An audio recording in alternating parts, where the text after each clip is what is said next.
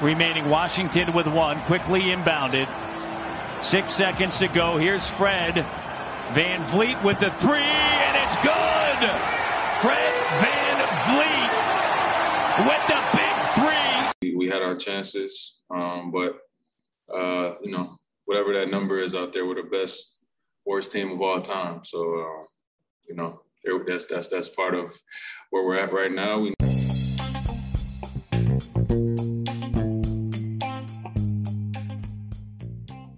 And with a tight overtime loss to the Washington Wizards, it is really now time to wave the white flag for the Toronto Raptors after a long, convoluted, COVID hit season away from home for 72 full games. The Raptors are now fully, fully out of reach in terms of the play in places. And to be honest, it's now fully time to embrace the competitive tank Quite a bold statement to say, some 65 games into a 72 game season. However, Vorel, this really was the final nail in the coffin. With a 27 and 40 record, four games behind the Wizards, there's no way they can catch up, right? No, absolutely. And um, I like that you mentioned that we've only just waved this flag at this stage in the season because we've been slightly bipolar this whole season on this team because it's really been touch and go and week to week. One week we'll be singing their praises after everyone's back, and we actually end up clutching out games. And then two weeks later, two guys go down, and then we're on like a seven loss streak, and we think, oh, okay, we have no hope again. So yeah, it really has been a rollercoaster ride for this team. But we did say last week that these coming few games were going to be the most important in the season, and they were going to be some tough games. I didn't see much hope for the team, but I thought if they could scrape out of these games with like a maybe a 50-50 record or maybe you know three and one something like that i'd say we'd be absolutely delighted. But um it's gone the opposite way unfortunately. And uh yeah i think for what kind of season it's been um i really don't know what direction the team should go in in the last few games. Are we looking to maybe just keep some of our star players injury free for next season? Um, are we looking to lose some more games to go higher in the uh, draft lottery? I don't really know, Kamal. Well, it's pretty obvious that the front office were happy to see what happens with the young players. Of course, in every single one of these games, they rested two of the starting five. And with Boucher dropping out, um, obviously, episode before this, um, there's not much depth there. So when you have, for example, Gary Trent Jr. and Lowry out for a game, you're going to have to play the likes of Stanley Johnson, Watanabe, big minutes. And they've done mm-hmm. that in this mad, mad stretch. Now, we'll come into Washington later, but at the start of this crucial stretch, just after the Brooklyn loss, of course, was a game against the Denver Nuggets. And for the majority, for three quarters, was extremely impressed because they managed to perfectly shut down Nikola Jokic, who of course we'll discuss MVP, but this man only took 13 shots in those three quarters. And in fact, the Nuggets did not play him at all in the fourth. They went into the fourth 83 and 83. Nick Nurse's system was wor- working perfectly. The Raptors looked like they had the momentum, but suddenly they hooked Jokic and the Nuggets won the last quarter 34 to 26. But to be honest, they went on a 17 0 run and just put the game out of sight within the first three minutes of the fourth. So mm-hmm. it, it was a difficult one because suddenly the Nuggets didn't have a star and the Raptors didn't seem to know what to do. They allowed Austin Rivers, Shaquille Harrison, uh, JaMychal Green all to score double digits off the bench. Even Bol Bol saw a few uh, minutes on the court. So, you know, it kind, it kind of shows. And, you know, you have a dimer on the court like Facundo Campazzo, closely slowly becoming one of my favorite players in the West. Oh, um, oh, for sure, man. Oh, he's yeah. brilliant, isn't he? He's only 5'10 yeah. as well, so he gives all of us short kings hope um, in that sense. So, but going back to the game, you know, it's, it's that lack of versatility in terms of how to defend an overall team rather than just focusing on a star. You know, it's almost like they've learned to defend a LeBron led team, but they can't take on the likes of the Jazz or the Nuggets. And um, well, let's move straight into the Jazz, right? Val, you love to sing Utah's praises. That's probably another another thing you can do after this 106 102 loss that the Raptors had. Now, again, if you cast your mind back earlier in the season, it was a Siakam game winner, well, Siakam buzzer beater away from tying the game and taking to overtime. That was 102 105. Uh, this was just a little bit on the edge of that. The Jazz did have the edge. They won the fourth quarter again. More struggles late on yeah, from Nick yeah. Nurse's side. But what yeah. I wanted to ask you about is uh, Bogdanovic. Now, yesterday, Ooh. he scored 44 points. In this game, he scored 34. And, you know, mm-hmm. you don't have, you have Donovan Mitchell out, right? And suddenly he takes over. You don't necessarily expect that with this team, do you? Maybe expect a Jingles or even a Gobert to put in a big performance as a big man. But would you really expect Bogdanovic to be taking over? Has he has he just stepped up his game in 2021, or am I completely missing the magic of this European man? Um, yeah, I like your question.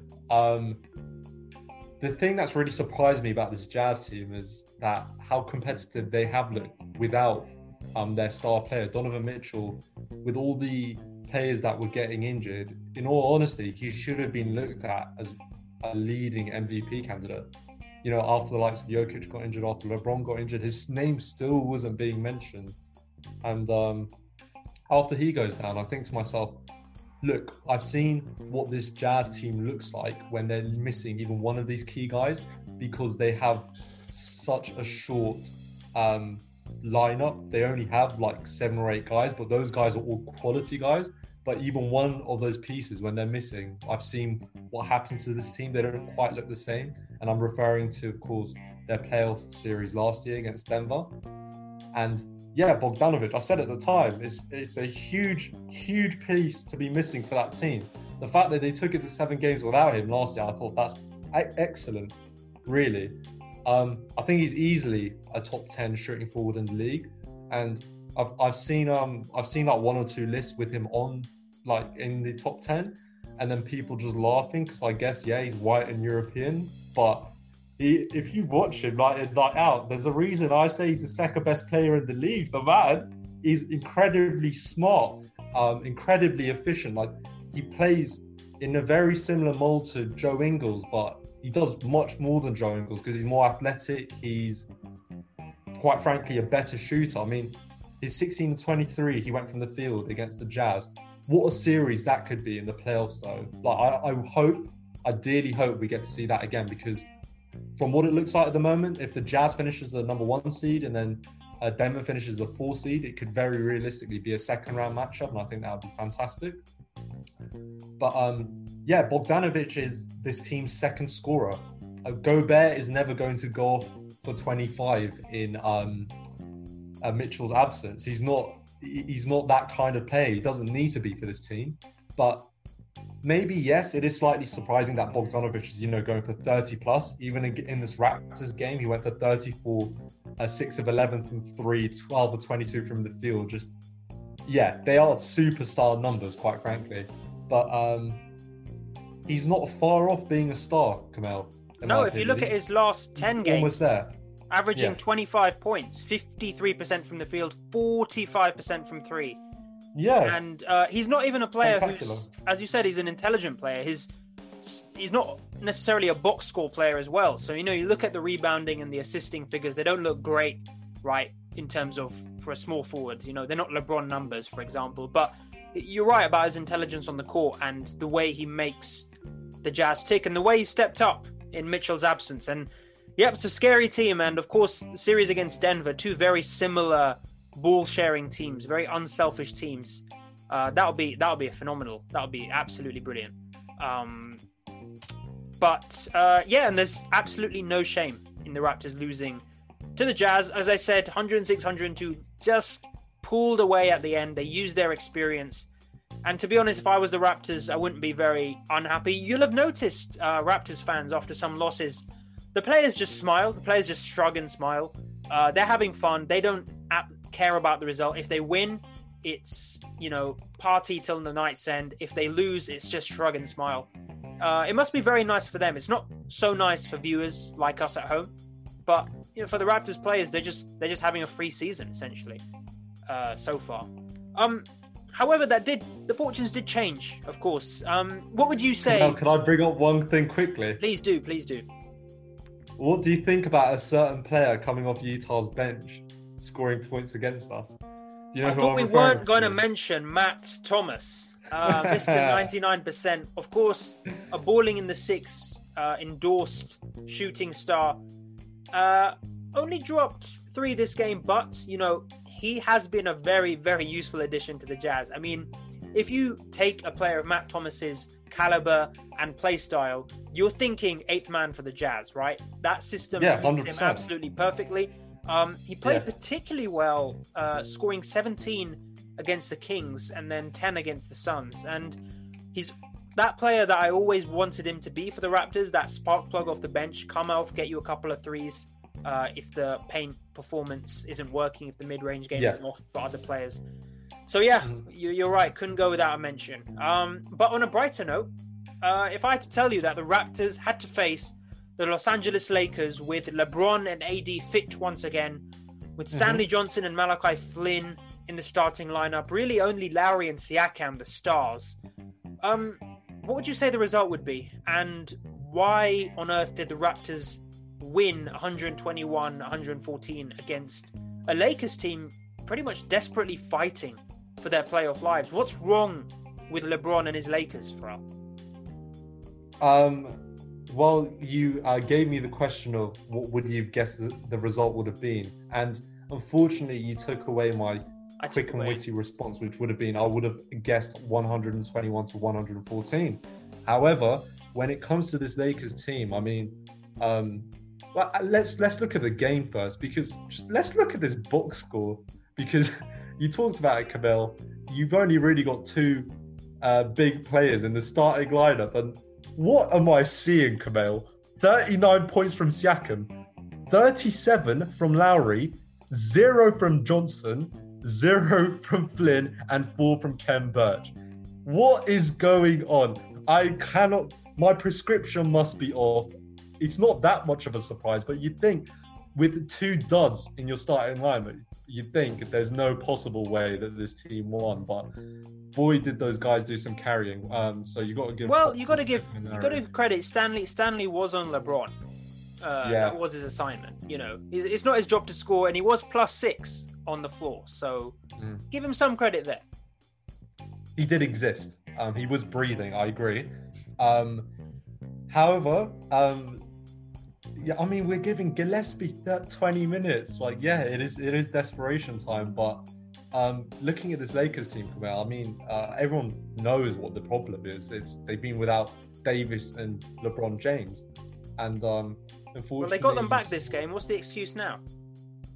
well, they've been out for so long, and they're probably not back at full fitness, which we saw with uh, Anthony Davis as well in the Trailblazers game. I think we had to unfortunately leave again.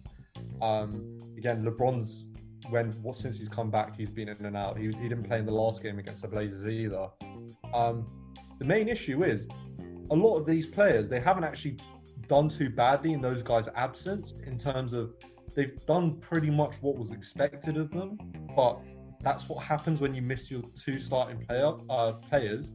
Unless you have players who can fill that kind of role, whether that's uh, even if that's inefficiently so, like somebody like, for example, um, who would I put into this bracket? Like Caruso is never ever going to give you 20 points, even off inefficient shooting, even if you put the ball in his hands the whole game, because that's just not his game style. Um, the only player we you could pro- pos- possibly for this Lakers team put into that bracket is Kyle Kuzma, but he is so unbelievably hot and cold. And of course, he had one of his hot games against the Raptors, uh, eight for 16. But um, as a Lakers fan, you hope, okay, in those guys' absence, this is when Kuzma, this is when we think this guy was the, our our main guy in the Anthony Davis trade, who we said no, we will not trade him. He is going to be our third man, our big piece for the a championship team. You'd hope he does more than he has done during the stretch. And uh, Kamel, what what happens if these guys end up in the playing tournament? I mean, goodness gracious me! Against the Warriors, uh, especially. Imagine that. Oh, what did he say, Kamel? Against the Warriors, especially. Against I mean, the Warriors. Imagine, oh. Can you imagine Curry and LeBron going at it for a place in the playoffs? That would uh, that's a fall from grace if I ever saw one. But um... but what that that would be pure fireworks, wouldn't it? Yeah, exactly. Fall from grace. It's not the finals anymore, guys. Um, and I don't know about Klay Thompson's injury timeline. Actually, is there any possibility of him being back for that? I presume not. Kamel.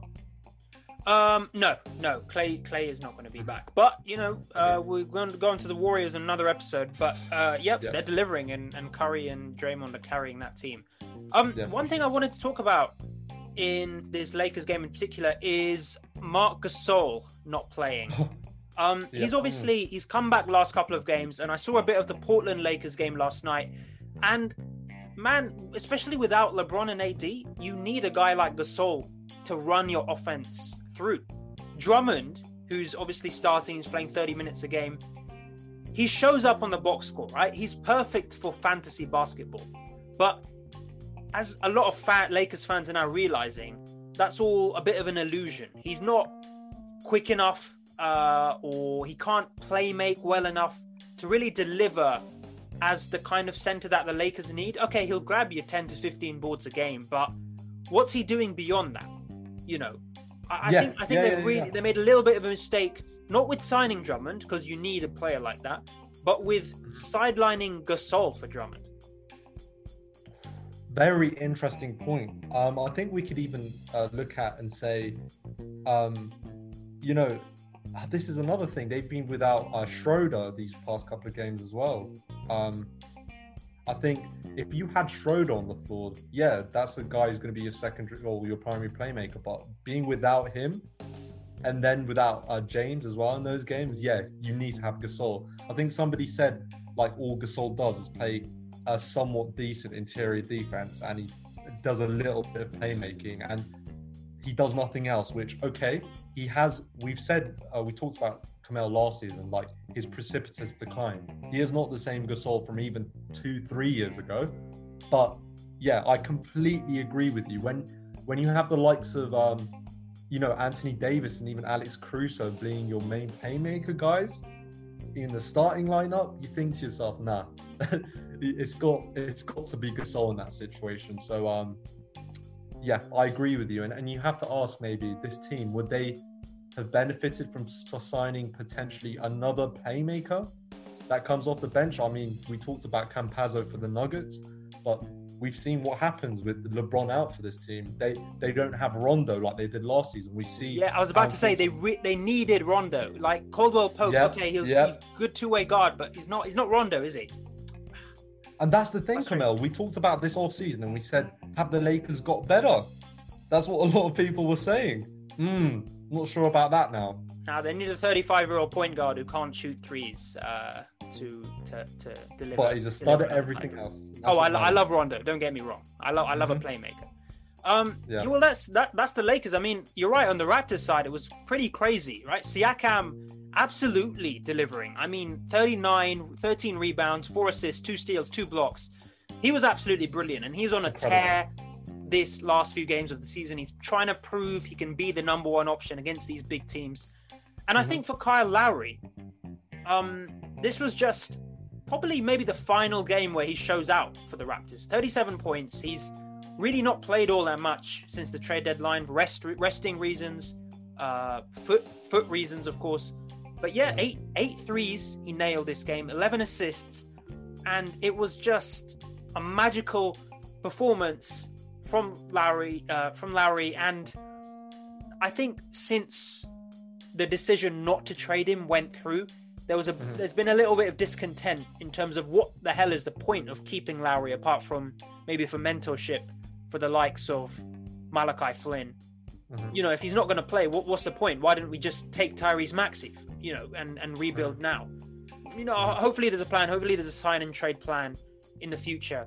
But you know, if he can deliver these kind of performances, maybe one more in these next five games, I think it'll be a nice nostalgia tour. It's obviously a shame he can't end it in front of a raucous uh, Toronto crowd, but he'll have to he'll have to make do with a Tampa crowd who like to boo their supposed home team more than more than others, and we'll come we'll come on to that later. Yeah, for the, unless there's anything to add about this Lakers No. game, I just want to say also shout out to DeAndre Bembry. Again, I've mentioned it before, becoming one of my favorite role players. Plus 15 off the floor, 14 points and eight rebounds. He he can do anything, Bembry. He's a very very underrated signing. I think he can maybe work his way up into that seventh man role for the Raptors next season. Uh, unless there's anything else though, uh, can we go into a bit more of a depressing game? Oh, if we have to. Right. Yep. It's uh, it's a short trip over to the LA Clippers. Um, of course, this was a matchup with Kawhi Leonard. I'm always, always depressed whenever we play him because although the Raptors do manage to shut him out, and of course, the man only shot six shots this entire game because of Nick Nurse's double teams. But of course, with a plus 20 rating on the floor, Kawhi was instrumental in delivering a very tight victory for the Clippers. And again, it's a victory without Lowry, without Gary Trent Jr., without OG Anunoby. Uh, it would have been nice actually to see OG defend his mentor and Kawhi see what happens against his protege. But in any sense, it didn't happen. The Clippers, of course, looking to hunt down that uh, two seed and the one seed, um, managed to pull out in the end. I think thanks to Paul George mainly. I'm not sure if you saw the end of this game, but it was a brilliant block on one end and just nailed a dagger three on the other. And uh, Paul George is yeah, balling out this season, man. He's doing well. I mean, he got, like, I think, like Siakam, he got a reputation because of you know pandemic P, uh, playoff P, bubble P, that sort of thing. Uh, those derogatory names given to him after a couple of poor playoff performances. Uh, But he's he's turned up and he's delivered. So all, all fair play to him. Uh, otherwise, I, I still don't think Kamel, Yeah. personally. Um, I've always thought this guy has all the talent in the world. Of course, he's not the same guy he was in Indiana just because he's not as athletic as he was then. Indiana Paul George, if he'd carried on with how he's carrying on, he's he would have been in the same conversation as Durant, LeBron, Leonard. I have no question in my mind about that. The level of talent was just out of this world even during last year's playoffs, I thought this guy's talented enough. He, everyone can see how talented he is. It's just the mental side, right? do, you, do you think again, we the right talk- system, the right coach? Is that is that I don't think that was an issue because you saw he blamed everything under the sun um, after the playoffs. Doc Rivers, this, that. He he mentioned, I think, what was it that? I think one example was he wasn't getting enough in the pick and roll system as the primary ball handler. I can't remember what exactly it was, but then they did. Somebody didn't break down an analysis of stats, and he's actually received more of that particular action than he has throughout his entire career. Um, was the thing that he mentioned. Um, so yeah, um, like we yeah we don't, we don't want to be armchair psychologists on this show, but from what I've seen, he just doesn't whatever that barricade or blockade is, he doesn't seem to get past that mental barrier in those big moments, and so we just again for him, I didn't think he was going to have as good a uh, regular season as he's had because we talked about it early on in um, this year, didn't we, Kamal, when the Clippers had their struggles earlier on, and we said, "Oh look, Paul George, didn't he have a?" There was the Mavericks game, right? They were down by like what 50, 60 in the end in that game. Uh, yeah, yeah, they were totally, totally destroyed. Yeah, Yeah, and we I think Paul George had a dismal performance, Yeah. uh, along with the rest of the team, of course. But we said it's not surprising that the team performed like that in the absence of Leonard and under George's stewardship. And we thought, oh, this is going to continue for the rest of the regular season. But nah, he has really turned around for the regular season. But for him, we just have to judge him once it comes to the playoffs because, yeah, the guy has all the talent in the world. It shouldn't be surprising he's performed like this in the regular season. But can he do it when it matters most in the playoffs? Yep, and that's a that's a good note to end the Clippers uh, section on. However, couple of little shout outs. One was Kawhi talking about Van Vleet and Siakam's development since he left. He said Van. Vleet was so much more aggressive on the floor, even then during that magical 2019 run. Uh, similar Mhm. things about Siakam, of course, and he's really becoming a two-way player. And Kawhi, of course, he do- we know he doesn't mince his words. He doesn't joke. He's not the kind of guy who's cynical. This is honest, honest opinions from a guy who's played a whole season, a whole championship season with them, is now facing them again. So he knows the Raptors are in good hands. However, on the other side, Van Vleet basically summed up, I think, what we're talking about. He said that we're the best worst team of all time. You know, in terms of, I mean, it's it's that's self-explanatory itself. And Uh, there was one chance, as we said at the start of the episode, to turn around this season. And that was a game against the Washington Wizards. They had just lost the night before. They're on the second night of a back-to-back, and Toronto came out strong. They won the half. They were up by nine points at halftime. However, you know this Wizards team. I don't know what's got into them over the last 15 games or so, but they do not give up.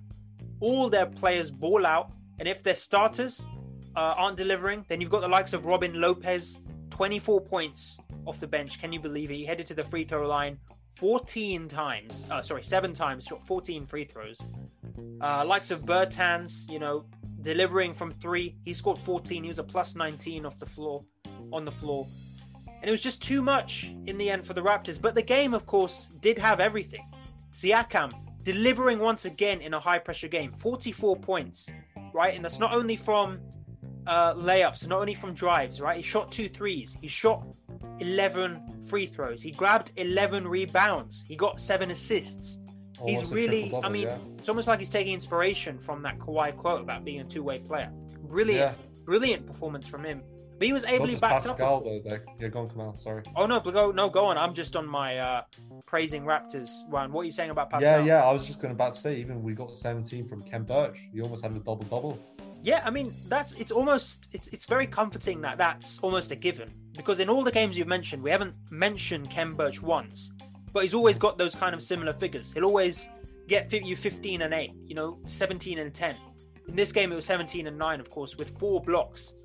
So it's very nice, and he will get paid in the off season. But the Raptors do have cap space, and actually, low key one of the signings of the season. And if you had Khem Birch Yeah. from the start, you'd be you'd be comfortably fifth, sixth seed at the minute because Yeah, fair He's enough. just been phenomenal. Stanley Johnson with Um, another egg, of course, another zero points, but we don't blame him. We don't blame him. He defends very well. There's a reason Nick Nurse gives him 30 minutes a game. Uh, he's not quite that OG two way player. OG, of course, rested for this game. But uh, the closest thing was Gary Trent Jr. Now, there was a rumor going around that apparently there's a clause in Junior's contract where if he plays a certain amount of minutes this season, then his cap hold increases and the Raptors will have to pay him more. I'm not sure how true this is, but there's been a reason why he seems to have been rested more than a lot of other players, even though he's, of course, one of the youngsters who's set to build this franchise going forward. Uh, This was the first game he played um, in a while. He played 36 minutes, 25 points, sh- really showing out. Um, it was a shame. We'll, we'll come to the end of the game in a bit. It was a shame why I didn't take the last shot. But um, yeah, he was ably backed up by Van Vleet. Of course, uh, Gary Trent usually plays that small forward role. You envision him, at least when he was signed alongside Lowry and Van Vleet. Uh, instead, he played the shooting guard role and seemed to thrive for some reason. It wasn't a role he was able to play that much in Portland, of course, obviously due to uh, the existence of Lillard and CJ McCollum. Yeah, But yeah, yeah, very, very comfortable performance from him there. And of course, it's always encouraging when hopefully one of your franchise leaders contributes like that going forward. Um, I yeah, good point there, Kamal. And I think with Trent, like he is just okay purely based off his not just height. I was gonna go with he's only six four, isn't he? So like Yeah. potentially he is more suited suited for the shooting guard position, but just his play style as well. Because if you're six four and playing the shooting forward, then your defense better be like very very good. Because even if you get a hand up on some of these like six eight six nine guys at the shooting forward position, you're gonna not really disrupt their sh- shot too much.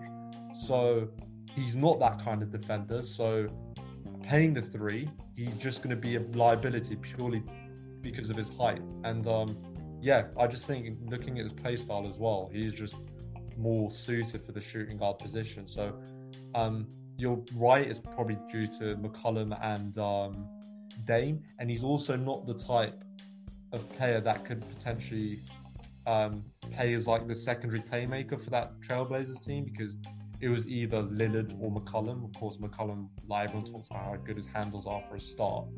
Um, so yeah, he wouldn't ever take that secondary uh, ball, uh, playmaker role. But potentially, do you think that's something he could actually do for this Raptors team, especially with um, Lowry not being here next season? Would you like to see him potentially take that role over the likes of Malachi Flynn, who seems to be developing as um, that mold of player? Uh, I did consult our Portland expert on this, and uh, mm-hmm. he didn't have the kindest things to say about Gary Trent's dribbling or, or finishing. So I would much prefer him as an off-ball player, kind of three and D guy, you know, um, okay. two-way guy, rather than a ball handler. You know, luckily with Van Vleet and Flynn, you've got enough, and of course, let's talk about Bembry once again. That's your third ball handler. So um, I, I, think Trent Jr. can be more of a off-ball offense kind of guy. At least okay. that, that's after cons- consultation. Um, mm. I, I, do want to talk about. I do want to talk about another top guard though, and that's on the other side today, and that's Russell Westbrook. Um, I know, I know, we could go on about Neto and Beal, who combined together for 53 points, but it was Westbrook with 13 17 rebounds and 17 assists, who really stole the show and who has looked inspired these last few games. It, maybe it wasn't necessarily all going to work out when he was traded for John Wall. There was a bit of questioning why that happened, how Westbrook would work, but seems to have uh, solved all the issues, right? Well, well, well firstly, I, mean, um, I don't think people question too much how that fit would work because it was more of a, stupid trade because you're swapping a like for like player. It wasn't because I think people said, "Oh, how's Westbrook? He's not going to do anything in Washington." Um, if you think about it, Kamel, this team is pretty much where you expect them to be, on the fringes of the playoffs. I had them as my potential eight seed going into the season. I thought Russell Westbrook is still an excellent player, but this team has got a lot of problems elsewhere outside of him and Bradley Beal. And you know what? This team outside of Bradley Beal and Russell Westbrook have not been great. Uh, Beal has been very good. Russell has been Russell Westbrook. He's a he's a star player. Um, I don't know why people. Okay, he had a couple of bad games to start the season, but you said he's had a um, good couple of last. Uh, his last few games have been pretty good, but no, I'm saying nah, he's been he's been absolutely inspired. I, I know he's a excellent player. You know, you compare his, mm-hmm. his his regular season stats have been good, right? He's been averaging 22 a game. He's been, he's been averaging a triple double a game. Yeah. Right? But it's just yeah. in the last 10 that he's averaging 14 rebounds and 14 assists. Yeah. And that, okay. he's delivering on that more on that end as well. Which is has he ever averaged that? You know, it's a good point. Actually. I don't think so. And um, you know, look at, look at the Indiana game: twenty-one rebounds, twenty-four assists. You know, it's it's it's Tw- sorry, twenty four assists. Yeah, yeah. I mean, there, there's something. I'm saying. You get what I'm saying when there's something wrong with this man right now, and yeah, it's unhealthy. It's unhealthy. Yeah. You talk about Beal, nah, nah. You talk about Russ. That's the reason Washington have gone from obscurity to becoming probably the most feared team uh, by the top, by the upper echelons of the Eastern Conference. Yes. Philly are shaking yeah. in their boots right now. oh, maybe not Philly. Imagine this Brooklyn team without Harden. Oh, that could be an interesting game. That's that could be very imagine. interesting. I mean, I'd say the defenses they're probably quite similar, and then you have to ask yourself, what? man, wow, man, Durant and Harden against Westbrook. I mean, what a series! I I hope I hope this happens.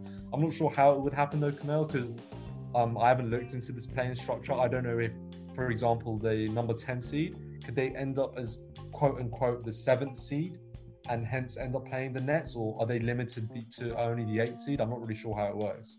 Um, well, let's just look up the rules. I think it's important to note um, yes. that uh, that is Westbrook's 180th triple double that he got, and I think he's one behind Oscar Robertson uh, just now. And I mean, we all remember that season where he broke the record by getting 42. Um, in a mm. 72 game season, he's already got something like 36. Um, so he's he's having an equally equally good season.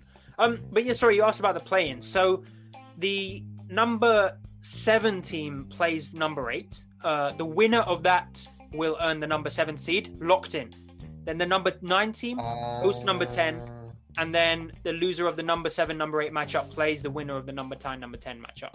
So, I mean, in all honesty, Ah. that could likely be the Pacers against the Wizards right now. as a 9 10 yeah i mean yeah i mean if we're looking at the current standings i'm going to quickly look at charlotte's schedule because charlotte are they're only two games ahead of this wizards team and oh my goodness Kamale. the last game of the season is the washington wizards versus the charlotte hornets so that could be the game to determine this number eight seed and from what you said there Kamale, yeah, that's how the Wizards could actually end up as the seventh seed. So, um, looking at the rest of their games, they've got the Magic and the Pelicans, and they're oh sorry, they've just played the Magic, so they've got the Pelicans, and then after that, their remaining games they're all tough. They've got the Nuggets, Clippers, Knicks, and then Wizards, and of course the Knicks have been on a similar run to this Washington team. So, um, yeah, that's that's what it's looking like in the East, and I think I just quickly wanted to mention in the West because we're looking at the Lakers' position now. The Lakers, they're three games ahead of the Warriors and three and a half games ahead of the Grizzlies. You'd like to think that they'd be able to keep this number seven seed, but what is there a chance? I'm going to quickly look at their schedule, Kamal. They've got the Suns, the Knicks. Ah, this is where they've got a freebie. They've got the Rockets, and then they've got the Pacers and Pelicans. Right. So, So what they you, could end you- up going one and four in that stretch. Honestly, um, the Rockets obviously a freebie, but if they go one and four, who knows what will happen? Um, yeah, imagine that Lakers is a 9-10 seed. So would that mean then, Kamel? So the Lakers would have to win two games in a row just to finish as the eighth seed. Is that right? So the Lakers would be what, what position would the Lakers finish in? If they finish as the ninth seed. So they finish ninth, they'd have to win a best of three against the tenth seed to have the right to play uh, the loser of number seven v number eight for the final seed, if that makes sense. So they'll have to Okay, and is, basically. and is that final games. game? Is that is that a um, one and done game? Uh, I believe it's best of three as well. Um, no, it's one and done. I think. I think the only best of three is ninth v tenth. Uh, Very bizarre. Okay. Wow. Okay. Yeah, I mean, it's it's going to be an interesting one. I'm sure we'll do a preview podcast, sort of outlining all the permutations, a little bit closer to the time. But Yeah. for now, I think it's I mean- safe, to say that Raptors will not be in a play-in tournament. Oh, I'm, I'll no. personally be throwing my weight behind um, the Wizards because they're just very fun to watch at the minute. Very dynamic outfit. Um, so I'm throwing my weight behind them in the East. Of course, got to give my loyalties to Portland in the West, who, with a win over the Lakers, look likely now to secure fifth or sixth seed in the West. Yeah. So, well, that's it for me. You know, uh, we're still we're still going to bring you balling in six. Don't you worry. We're still going to cover these last few humdrum games. Lowry's farewell tour, of course. But apart from Yes. that, officially nothing to play for. officially nothing to play for, but um, there's something we could potentially do, guys, which is um, I know how popular our series of like um, post analysis, not not quite post analysis, Kamal. I'd say like we, it's artistic what we did in the previous two seasons when we would go into like deep dives of each individual playoff games for the Raptors from their perspective, but um, you know, there was scripts written for each of those games. You know, I was spitting bars. Please check. I'd say check out my mis- mixtape from last season. We should get a compilation of my best bars in those analyses because, yeah, it was pretty good work. So um, we could potentially do something like that for um, random games during the playoffs. Mate, me and Kamel will have a brainstorm about uh, what the what possibilities we have for that. But um, of course, it's a bit unfortunate that we can't do it for the Raptors, but um, yeah, potentially we'll do it for a particular team we like, or we could do it later on in the playoffs as well in some of those high-profile series. We'll have a think about it. Let's do it. Yeah, I'm sure the fans enjoy. If you have any of the playoff games you want us to cover, let us know. Tweet us at Balling in the Six. Also, follow us on our new Facebook page, same name as your podcast. Uh, you know you love it. We're going to upload little clips, upload little reaction pieces. Engage with us on there. Otherwise, we'll see you next time, probably after the regular season, uh, for a big playoff preview special. Have a good Yeah, one. ca- catch you then, everyone.